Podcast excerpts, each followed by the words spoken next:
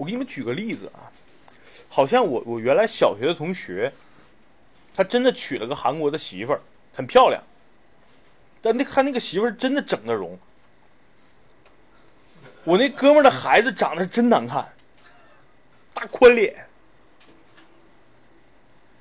他们俩现在确实没离婚，就是那女的确实挺贤惠的，但是就告诉你，韩国车跟这个整容的美女是一样的，它中看不中用。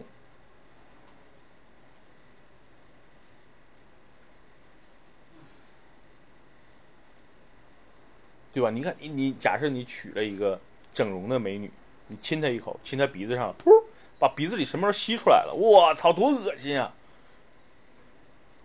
我操，想想我现在，我操，说不下去话，好恶心，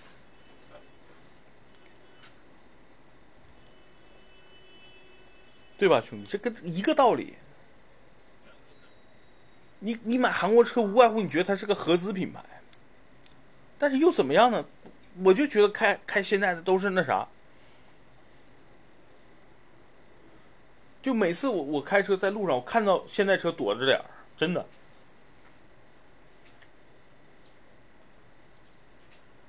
雪铁龙 C 五和四零零八选哪个？这俩都一样，都还行吧。反正你喜欢法国品牌的车，那这俩车其实是，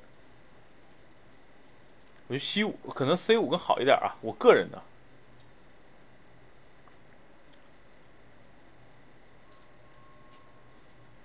十五能买哪年的汉兰达？我想想啊，大概一二年。就是大家知道，零九年到一二年是第一代的汉兰达，然后一二年到一五年，相当于是改款了一次。你现在应该能够买到一二年改款后的第一批的汉兰达，就十五万能够买到一二年的二点七精英版。你要买配置高点的，可能就得十六万，对，就得十六万了，差不多。插电是不是可以上绿牌？理论上可以，每个地方政策法规不一样啊，不一定。刚毕业买车就买个靠谱点的，飞度啊、卡罗拉啊这些就行了。二十万到三十万七座 SUV 推荐就汉兰达呀，锐界、汉兰达，三十万差不多买最低配，锐界够。昂科威四驱和锐界，你如果在意的是内饰，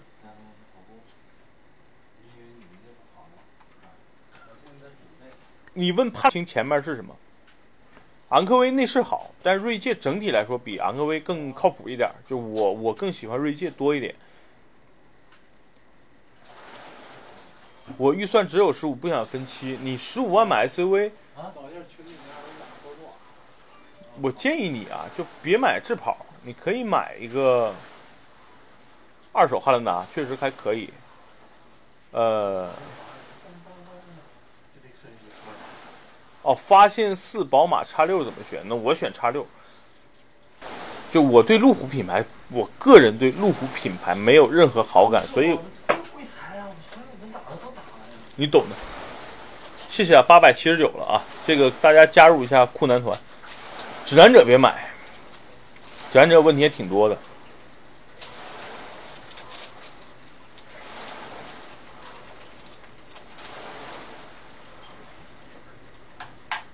二点五凯美瑞和阿特兹二 T 君威，哦，揽胜加长版跟帕纳梅拉。首先，揽胜我觉得这个车呢没意义。你买加长版不如直接买林肯领航员去了，对不对？啊，这点我要跟大家说明，就我对路虎这个品牌没兴趣，所以我也不研究它。帕萨梅拉怕哪儿摸哪儿还是可以的，为什么呢？逼格在那儿，颜值在那儿，新款怕哪儿摸哪儿。我可能下周吧，给大家去拍一个长视频。我一哥们儿不是买了一个吗？一百五十万，但是没加长的，好看呀，内饰好呀，那够了呀。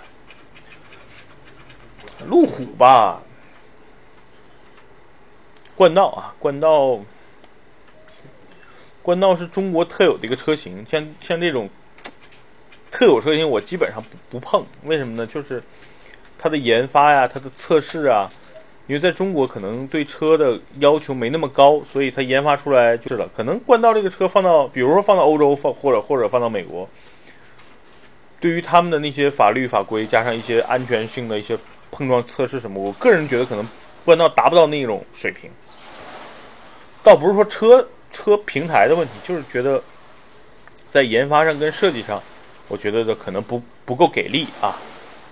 这是我个人的一个主观上的判断，没有客观事实依据，因为也没有人拿冠道去美国撞去，对吧？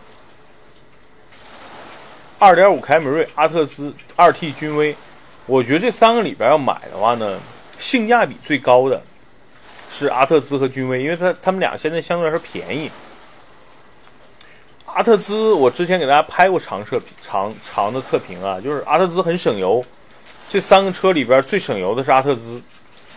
我们那天在高速路上跑出了百公里五升多的一个油耗啊，还不是高速路，就是一个城市路段，呃，匀速差不多四十六十八十这种速度不停的切换。呃，凯美瑞呢，就是目前优惠有点少，可以等一等。君威呢，二 T 的确实可以啊，就是二八 T 吧，应该二点零 T 嘛。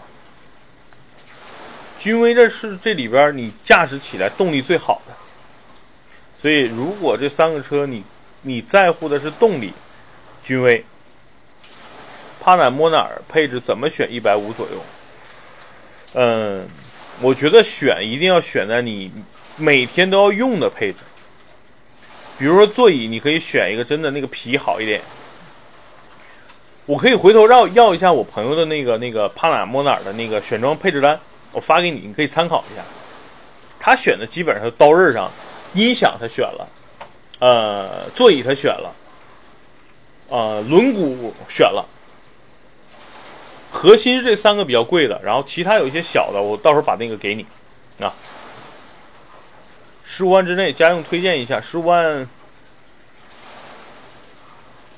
卡罗拉混动、雷凌混动不是挺好的吗？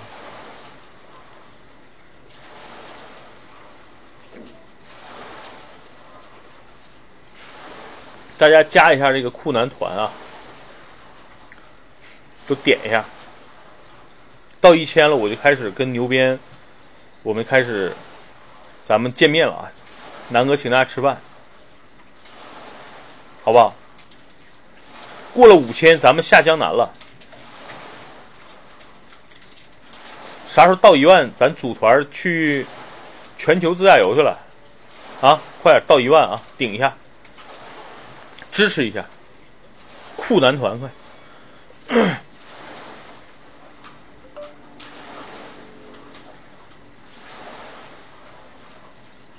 五万以下有车，你就买一个差不多七六七年的飞度，啊，可以。六七年的卡罗拉也差不多五万块钱以下，尽量买个日系车吧，就是因为日系车它耐久性好一点。我个人觉得你五万以下没必要买二手车，买新车直接宝骏三幺零什么的啊，弄个新车五万块钱不也挺好的？还有一两年的这种质保，对吧？然后开一两年再卖了，亏不了多少钱。到九百，一下到一千，明天我就跟牛鞭我们俩私奔了。八八九了啊，八八九了，八八九。叉五，对吧？叉五不不对，刚才那哥们问的是叉三、Q 五 L 和 RX 怎么选是吧？小调皮，小调皮，你加入酷男团，我就告诉你。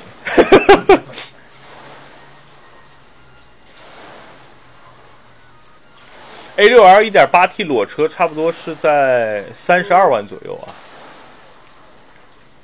小调皮，我回答你的问题啊。Q 五 L 呢，我觉得可以等，这个车肯定有很大的一个降价的幅度啊。为什么呢？因为现在老 Q 五基本快卖完了，然后开始赚钱嘛，赚钱肯定 Q 五也算是个走量车，它为了走量，肯定必然会有很大的一个促销的力度。比如优化优惠个三万到五万都是有可能的啊，所以 QL 要买的等等，因为这车有几个硬伤，我说过变速箱变成双离合了，全时四驱没有了，对吧？所以呢，这是 Q 五的硬伤。那叉三，我觉得目前各方面实力是很牛逼的，动力好，四驱，内饰也比原来老老的宝马的这个内饰提升太多了。所以叉三目前是所谓的硬实力最强的。所以这三个车，像雷克萨斯 RX 呢，我觉得可以等一等啊。为什么？因为你看，雷克萨斯它既然要国产，它不可能只国产 ES。那汉兰达平台的 RX 肯定也没准过个一两年也就国产了。所以我觉得你们买雷克萨斯的真的可以观望一下。好吧，这算回答了你那个兄弟啊，你我不知道你有没有加入到酷男团啊。但是我回答你的问题了。蜡笔小新帅哥夏朗，夏朗这车吧，真的不如 GL 八好，就这一句话就够了。哦，对了，如果大家要加入南哥说车那个聊天群啊，你们关注一下南哥说车公众号，南哥说车，好吧。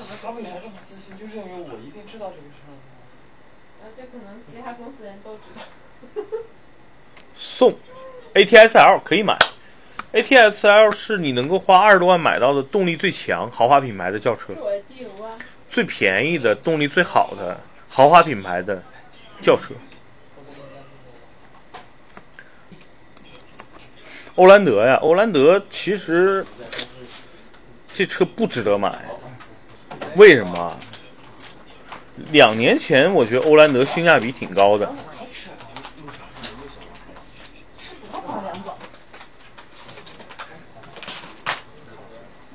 欧蓝德两年前性价比很高，现在呢，它的动力不行，内饰不行，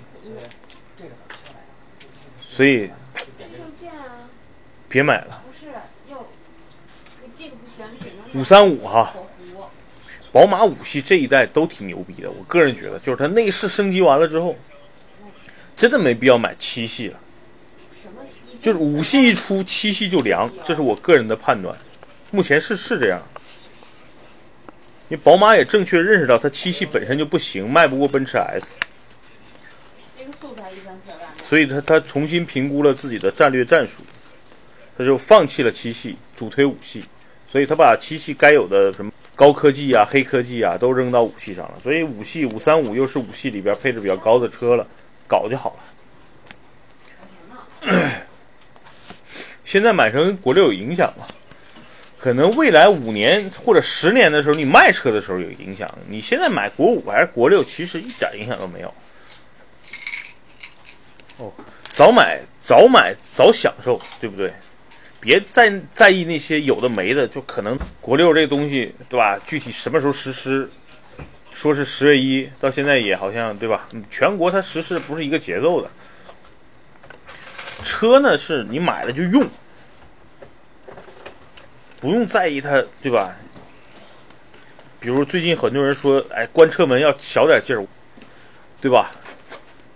还有那个方向盘不能打死，所以车这个东西，你你你有用你就买，买了你就别在意它那些有用没用的，用就完了。